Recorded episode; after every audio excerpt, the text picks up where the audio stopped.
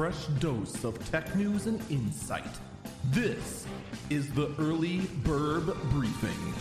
It is Friday, March 4th, 2022. This is the Early Bird Briefing. I'm Eagle Falcon.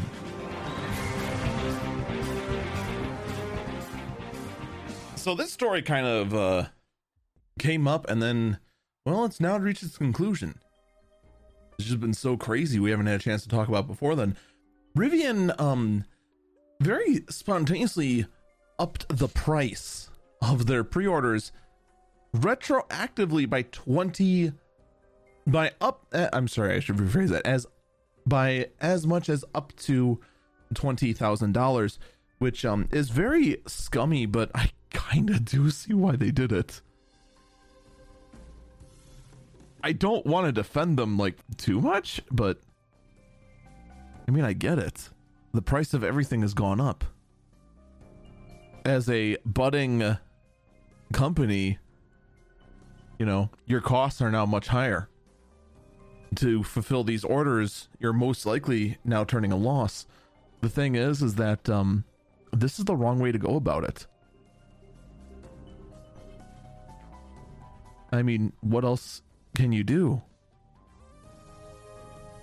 You can't take it on the customers. You end up with the PR disaster you have right now. Do you just delay them further? Hope that the issues with Russia invading Ukraine and the supply chain even their way out soon? It's hard to say. Honestly, at this point, Rivian has done the correct choice. They have, in fact, reversed the price hikes and they've apologized for the broken trust. I mean, the correct answer would have been just not doing it at all in the first place, but it is what it is. They are going to have to increase their prices. I don't see any other way they move forward without doing so. And it's absolutely no surprise, especially with the supply chain being broken as it is, and now being broken even further.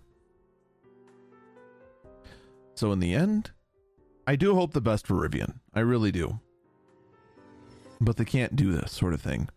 And quite frankly, this kind of move, although I feel for them, I understand why they did it they absolutely should not have.